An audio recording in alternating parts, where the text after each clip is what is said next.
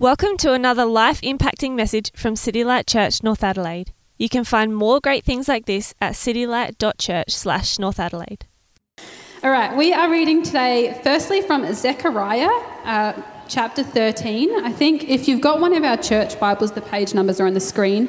There's also Bibles at the back. Um, but if you've got your own Bible, Zechariah 13, on whatever page that is. Alrighty. On that day, a fountain will be opened to the house of David and the inhabitants of Jerusalem to cleanse them from sin and impurity. On that day, I will banish the names of the idols from the land, and they will be remembered no more, declares the Lord Almighty. I will remove both the prophets and the spirit of impurity from the land. And if anyone still prophesies, their father and mother to whom they were born will say to them, You must die because you have told lies in the Lord's name. Then their own parents will stab the one who prophesies. On that day, every prophet will be ashamed of the prophetic vision. They will not be put on a prophet's garment of hair in order to deceive. Each will say, I am not a prophet, I am a farmer. The land has been my livelihood since my youth. If someone asks, What are these wounds on your body? they will answer, These wounds I was given at the house of my friends. Awake, sword, against my shepherd, against the man who is close to me, declares the Lord Almighty. Strike the shepherd, and the sheep will be scattered, and I will turn my hand against the little ones. In the whole land, declares the Lord, two thirds will be struck down and perish, yet one third will be left in it.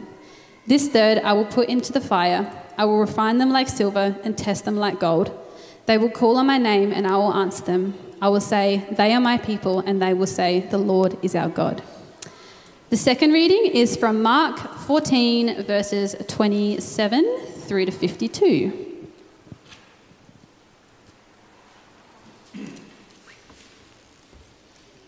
So, Mark 14 from verse 27.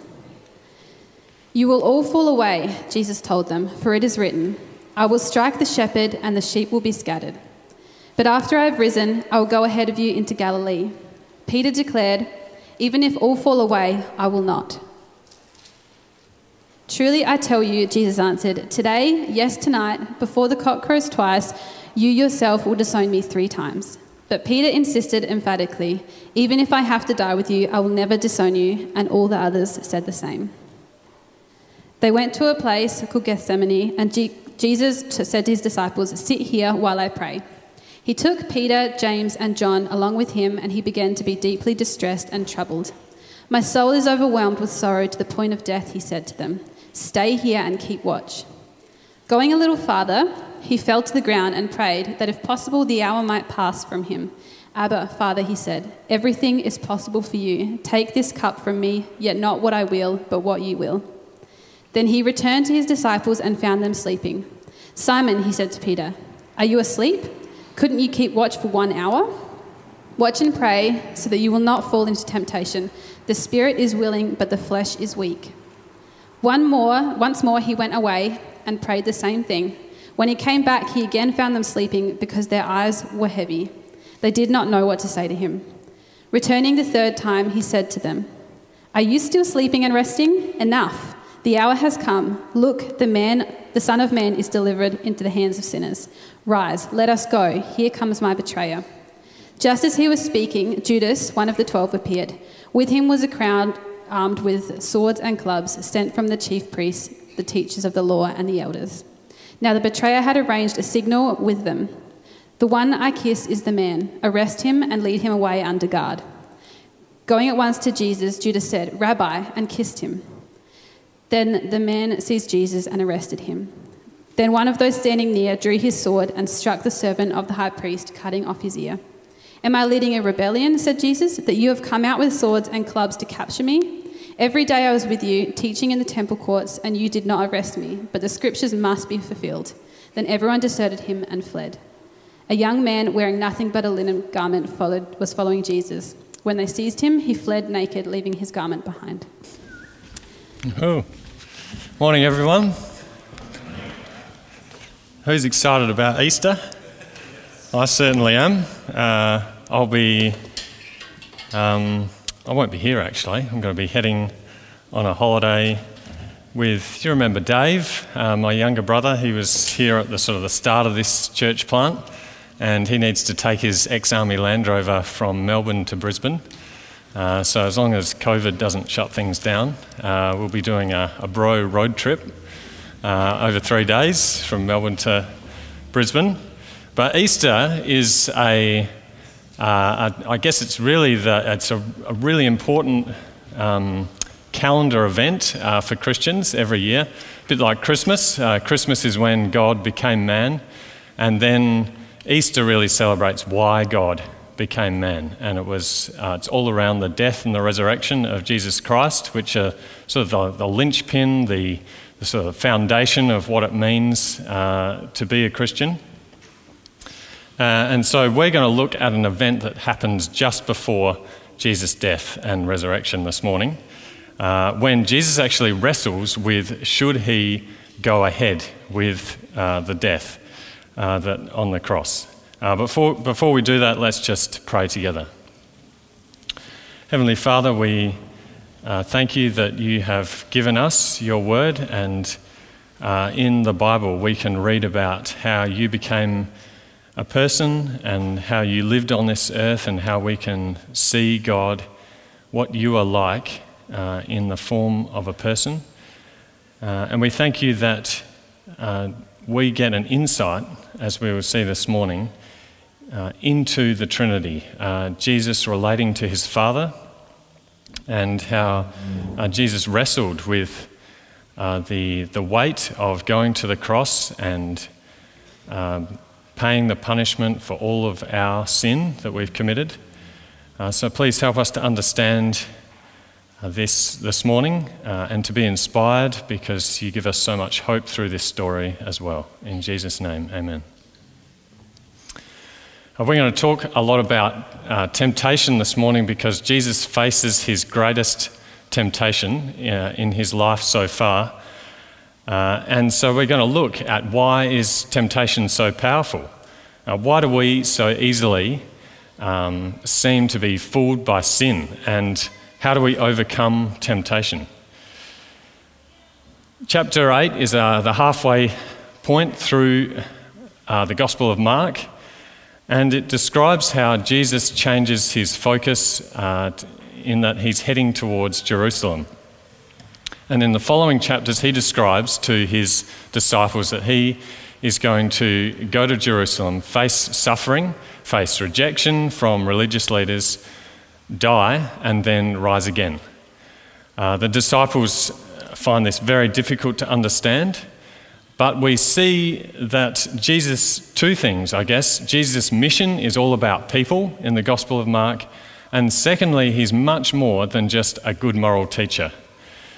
In chapters 11 and 12, uh, that we looked at a few weeks ago, we saw how Jesus met some self important religious leaders, and they had some crafty questions they wanted to try and trap him with, but he answered them with wisdom and authority and left them silenced and even amazed at his answers. And then in chapter 13, Jesus prophesied that Jerusalem would fall and the temple would be destroyed. And that happened uh, roughly 40 years after Jesus' prophecy. But Jesus also made a prophecy that one day he'll come back as judge of the world. Uh, and so, given one prophecy happened in detail and it occurred, we also need to be aware well, Jesus is coming back as well and be prepared to meet him. And then, this chapter that we're in today, earlier in the chapter, he's given an anointing, which this a woman says is for his burial, foreseeing a future death. And Jesus says this death will be on the behalf of many. And so we see from the book of Mark, Jesus is no ordinary man. He speaks with authority, he, he acts with authority, he uh, does a lot of supernatural acts. And so he's God in human form. He is sovereignly in control of human events.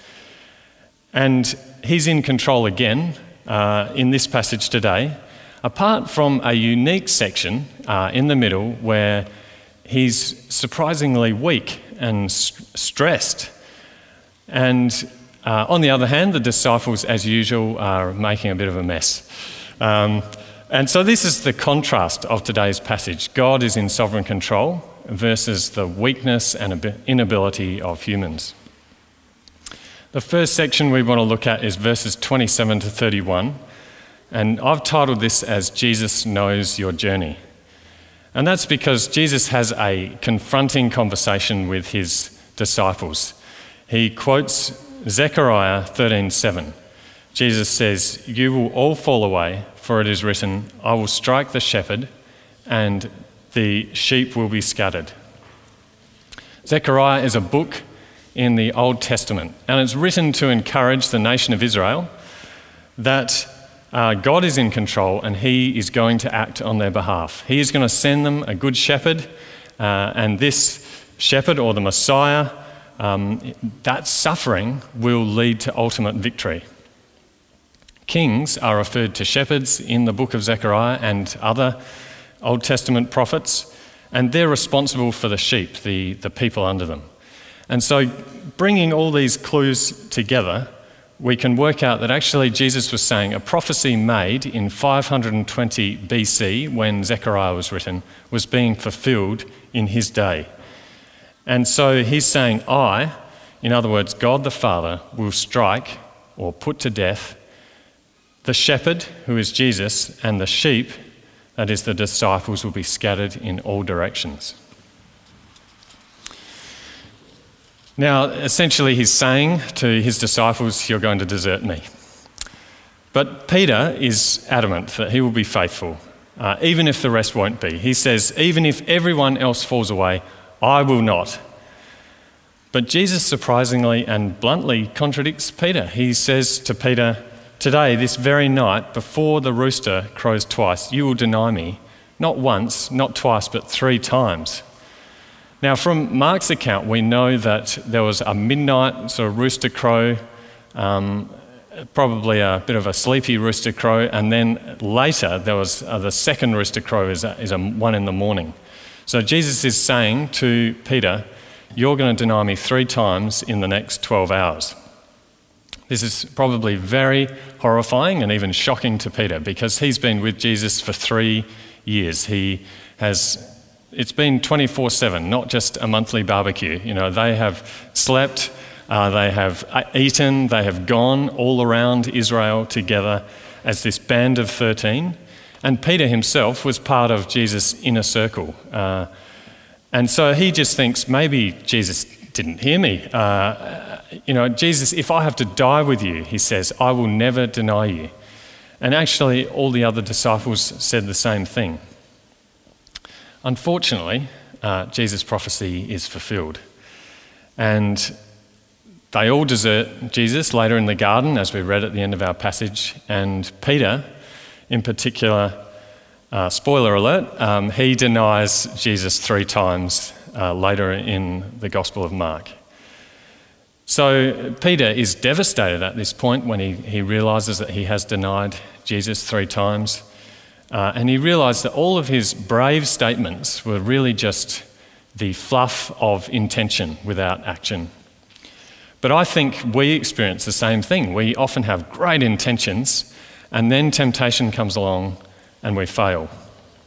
You know, how many times have uh, you or I struggled with some action that we know isn't going to please God, or we just know is not right, and yet we find ourselves coming back and cycling and repeating that same issue.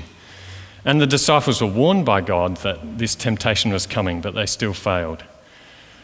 I think this section gives us a lot of hope because the first one is that Jesus knows us better than anyone else, including ourselves.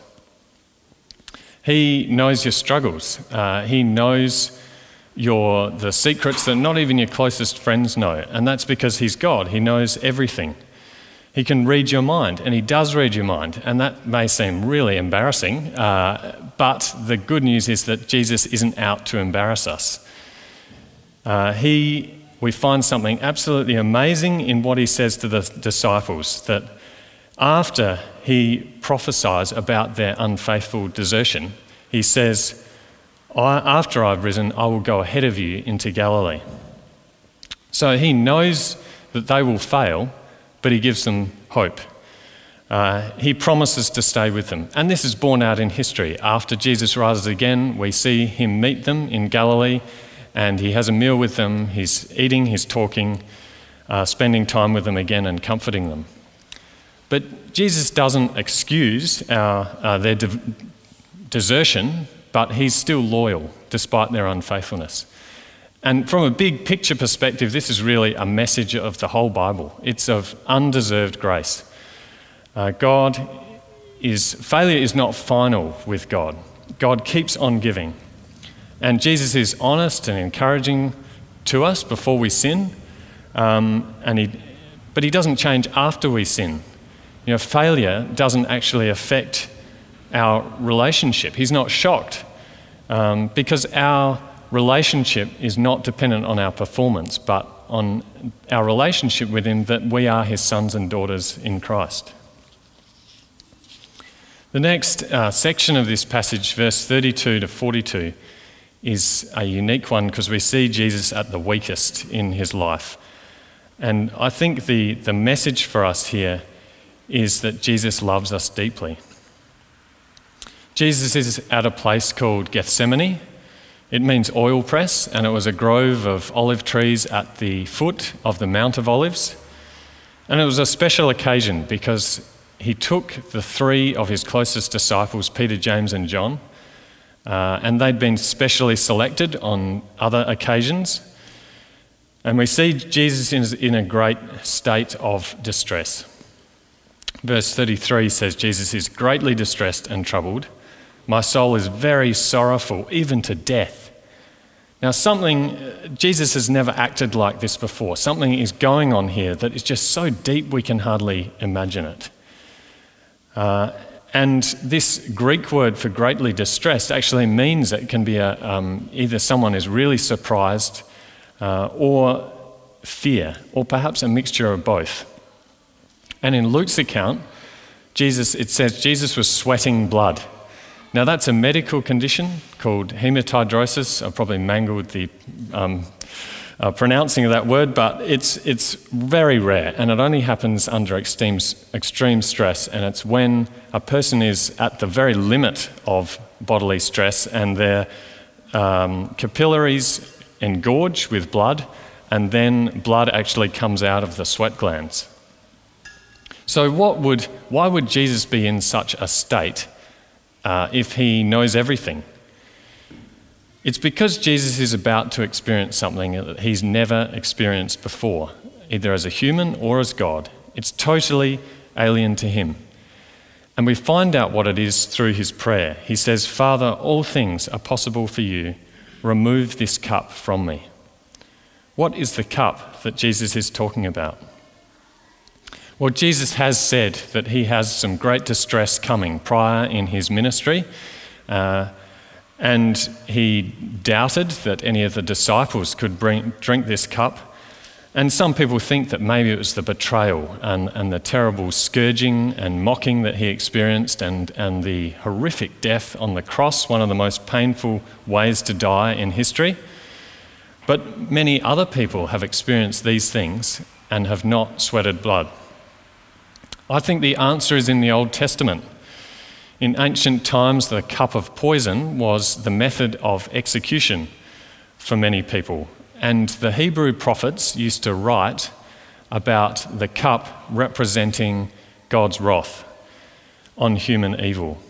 So, for example, in Isaiah 51, it says, Wake yourself, wake yourself, stand up, O Jerusalem, you who have drunk from the hand of the Lord the cup of his wrath who have drunk to the dregs the bowl, the cup of staggering. And then in Jeremiah 25, another book, it says, The Lord, the God of Israel, said to me, Take from my hand this cup of the wine of wrath, and make all the nations to whom I send you drink it. They shall drink and stagger and be crazed because of the sword that I am sending among them. So it's associated with the, the judgment of God uh, and it's a right anger that God has uh, against sin. Sometimes our anger can be selfish, uh, but God's anger is right and it's just against evil. And the cup of wrath is also seen in the New Testament, in the last book of the Bible, the book of Revelation, uh, where those who ignore God and reject Him will have to drink the cup of God's anger. So, why is Jesus facing God's wrath since He lived a perfect life?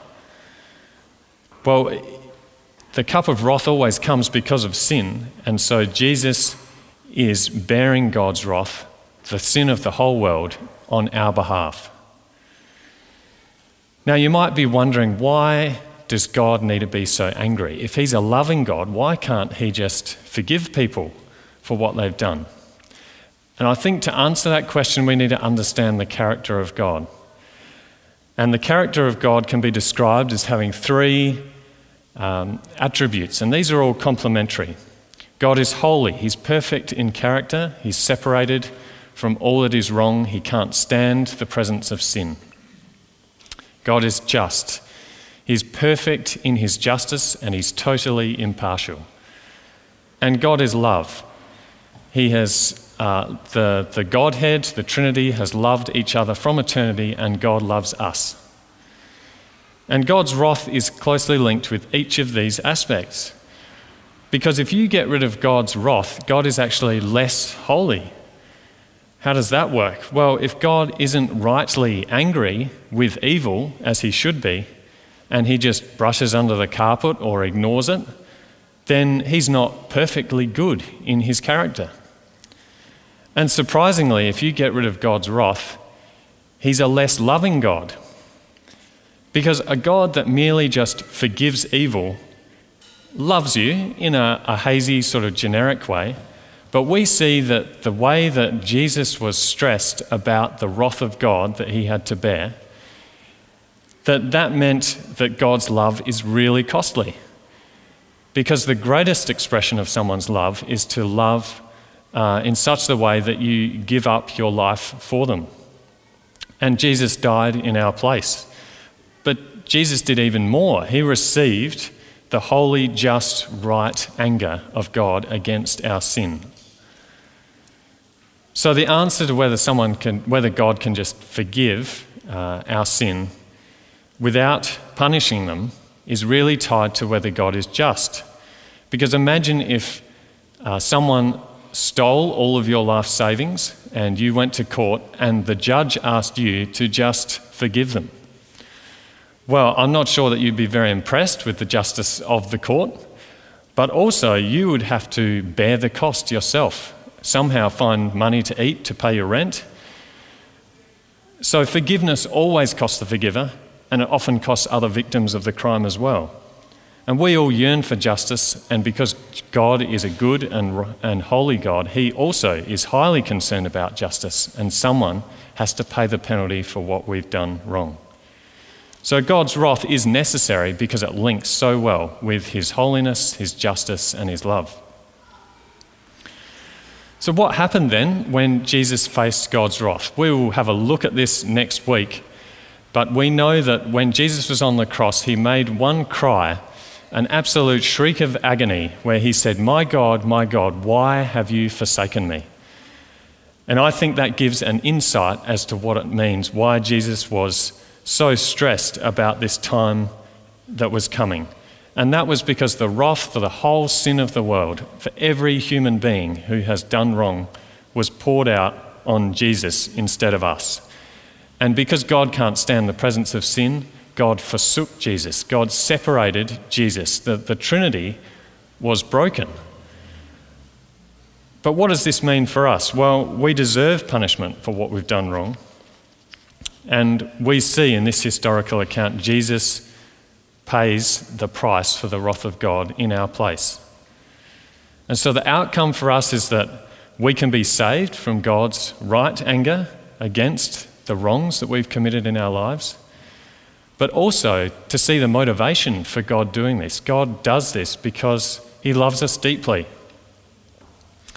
God is saying to us when Jesus is on the cross, when my son, Jesus, cries out to me for the cup of God's wrath to be avoided, I remain silent.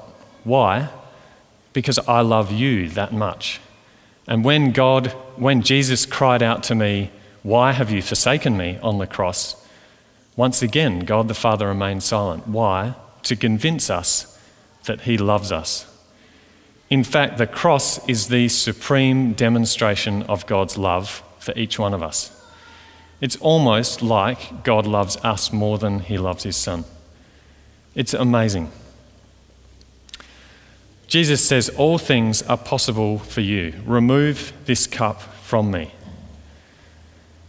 It's, I find it really fascinating that Jesus asks his heavenly Father if there's any other way to resolve this. But God remains silent. And I think the implication is enormous because it means that there's no other way for our sins to be forgiven. You know, it's very popular these days for people to claim that there are multiple ways to approach God. But that means that the things that Jesus suffered were not necessary. It doesn't really make sense of his state of stress for a, a normally, if you see the, the person of Jesus throughout, he is calm and in control and has extraordinary wisdom and supernatural power because other people have suffered and yet they haven't stressed like this. And so that it makes the most sense that his death on the cross was bearing the wrath of God for our sin.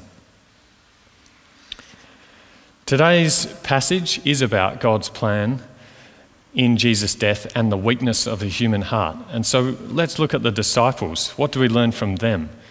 In other words, what do we learn about us? In the middle of his most stressful period of his life, Jesus stops to talk to his disciples and talk to them about temptation. And he says the way to approach temptation is to stay awake or be alert and pray. And he tells them that three times. And the reason he says is so that they won't fall into temptation. Now, they're tempted multiple times in this passage. They're tempted with social pressure uh, to be associated with Jesus. They're tempted with to use man's method when met by force, to meet violence with violence. And so we see uh, that's not Jesus' way, but Peter, when approached by the mob with clubs and swords, he pulls out his sword and starts fighting. And he fails the temptation. And then they're also tempted to follow their physical urges when they needed to have self control. Luke's account says they were exhausted from sorrow. Why were they sorrowful? Well, perhaps not just a couple of hours earlier, uh, the, Jesus had said to them, One of you, one of the twelve that he had spent three years with, would betray them.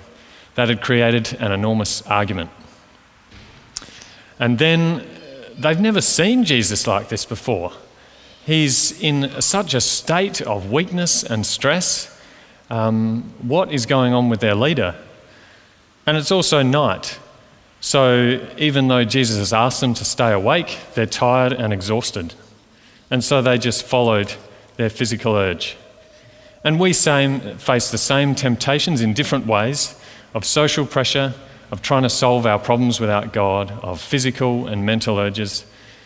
And the Bible says the human heart is deceitful above all things and desperately sick. So, how does Jesus help us to cope with temptation? I think it's three things. He leads by example, he says to be alert, and he says to pray. The power to overcome temptation comes from prayer. The passage says the disciples could not stay awake. And that Greek word for could not is actually used earlier in Mark 9 when the disciples could not heal a young boy and they come to ask Jesus why. And Jesus says, your powerlessness is because of your prayerlessness. And that applies to this situation as well. And so, Jesus' model we see is the more stressed he is, the harder things get, the more earnestly he prays. And so, when we're most afraid of the future, or most concerned about finances, or anxious about work, or struggling with a sin we keep repeating, that's the time that we need to be most urgently and earnestly in prayer. Jesus' great temptation is not to die on the cross and bear the wrath of God. And he asks to be removed from the situation, for God to do it any other way. But God doesn't grant that. So his reaction is submitting himself to the will of his Father. Not my will, but yours be done, he says. And we all face this struggle between my will and the will of God. And Jesus unconditionally submits himself to God's will. It wasn't easy, but God gave him the strength to overcome uh, his, the temptation and to trust that God's plan was even better. Now, we need um, frequent prayer as well because Judas knew that Jesus was going to be in this Garden of Gethsemane. And we know from other references that Jesus spent a lot of time there praying. I think that is also a key that, that our prayer needs to be frequent, uh, alone or with others. And in addition to prayer, Jesus says, stay awake or be alert.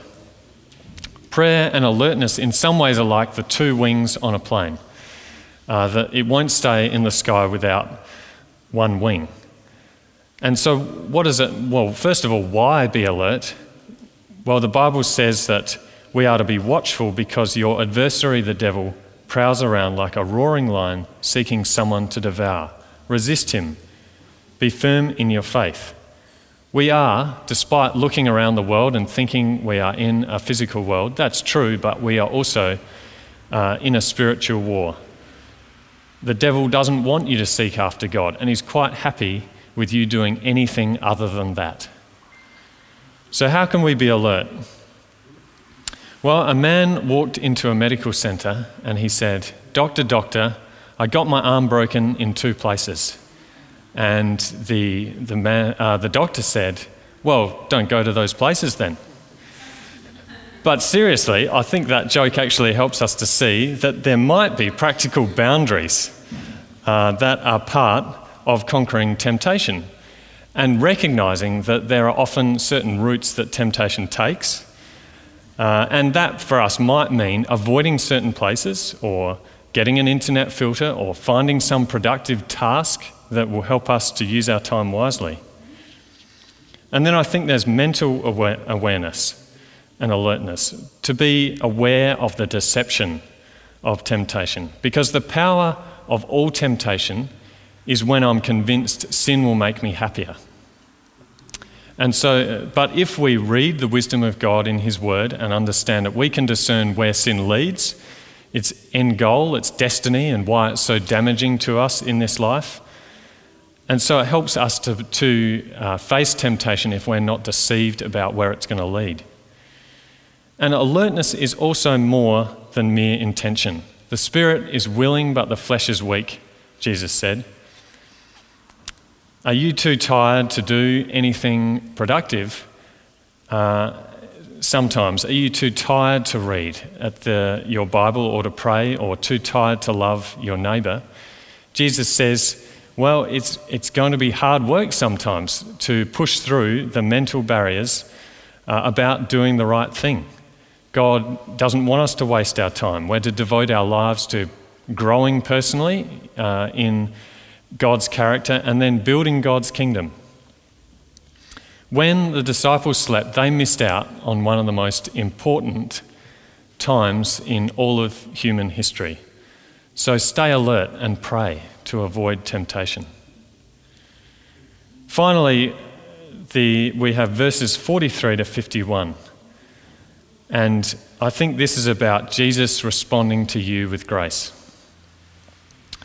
The next scene uh, really is quite gripping. It's got all the um, uh, ingredients of uh, an exciting movie. There's a sword fight, there's a betrayal, there's an arrest, and then there's people running for their lives. And it starts with quite a menacing scene. There's a mob of chief priests, scribes, uh, and temple guards, and they're armed with swords and clubs, and they're approaching through the darkness and you can barely see anyone under the gloom of the olive grove trees. And so Judas has organized a signal.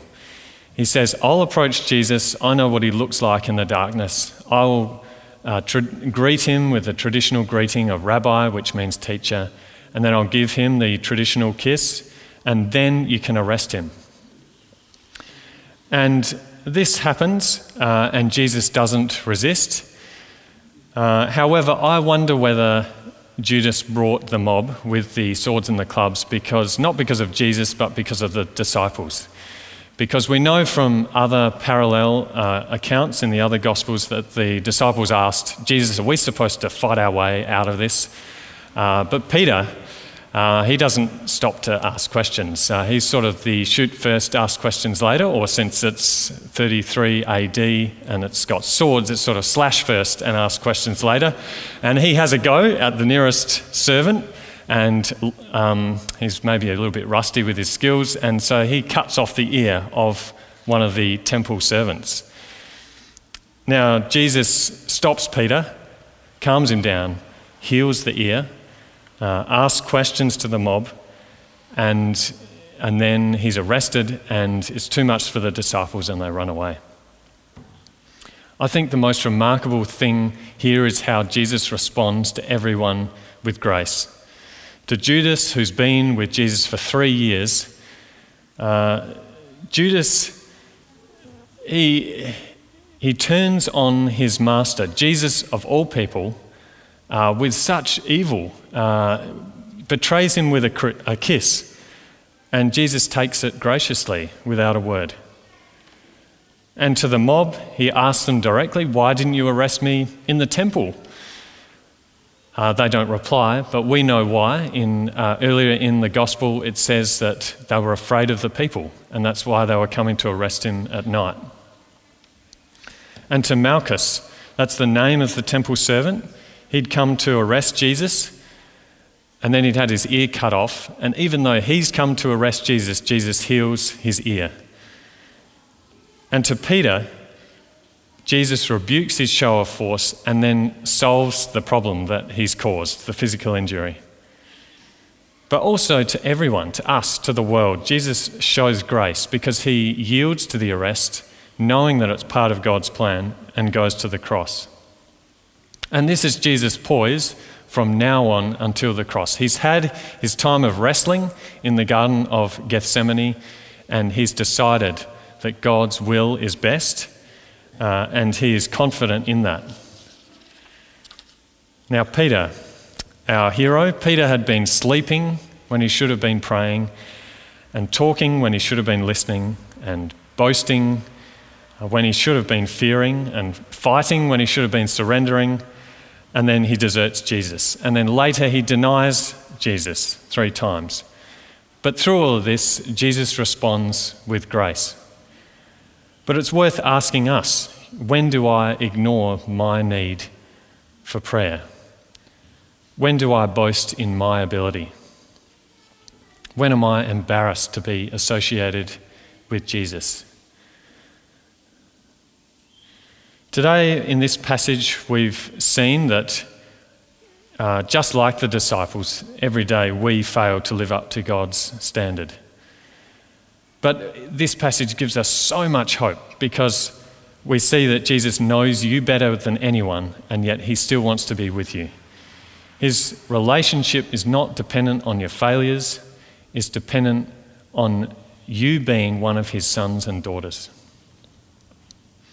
And then we see Jesus loves us deeply because he drained the cup of God's wrath completely on our behalf. And we see Jesus coping and helping us with temptation. To be alert, to pray, to submit yourselves to God's will. How are you growing in prayer? How are you staying alert to combat temptation? Perhaps you need to put some boundaries in place because the spirit is willing, but your flesh is weak. When God doesn't answer your prayer, do you still submit to God's will anyway? And finally, we looked at how Jesus responded to each person with grace. Do you receive God's gift of grace? And will we help each other as a community to combat temptation? Uh, let's pray before we celebrate uh, the Lord's Supper and sing together. Heavenly Father, we thank you that you are in control of all things. Uh, and we thank you that you submitted yourself to the Father uh, on our behalf, that you drank the cup of God's wrath for us. Uh, we thank you that you were delivered into the hands of sinners so that sinners like all of us can be set free. And we're just inspired by the way that you uh, reacted to betrayal and accusation and physical violence. Uh, and we ask for you to help us to be, uh, to stand firm and to be faithful to you, to be honoured to be associated with you. Heavenly Father, we want to um, help people to meet you from all nations. Uh, help us to point people uh, to see the answer to life rests in you and that you have experienced human life uh, and that you have loved us and still love us deeply today. In Jesus' name, amen. Thank you for listening to audio from City Light Church, North Adelaide. We hope you found it helpful and we'd love for you to share this message with others. For more great content, more information about City Light Church, or to donate to the work of City Light Church North Adelaide, visit us at citylight.church slash North Adelaide.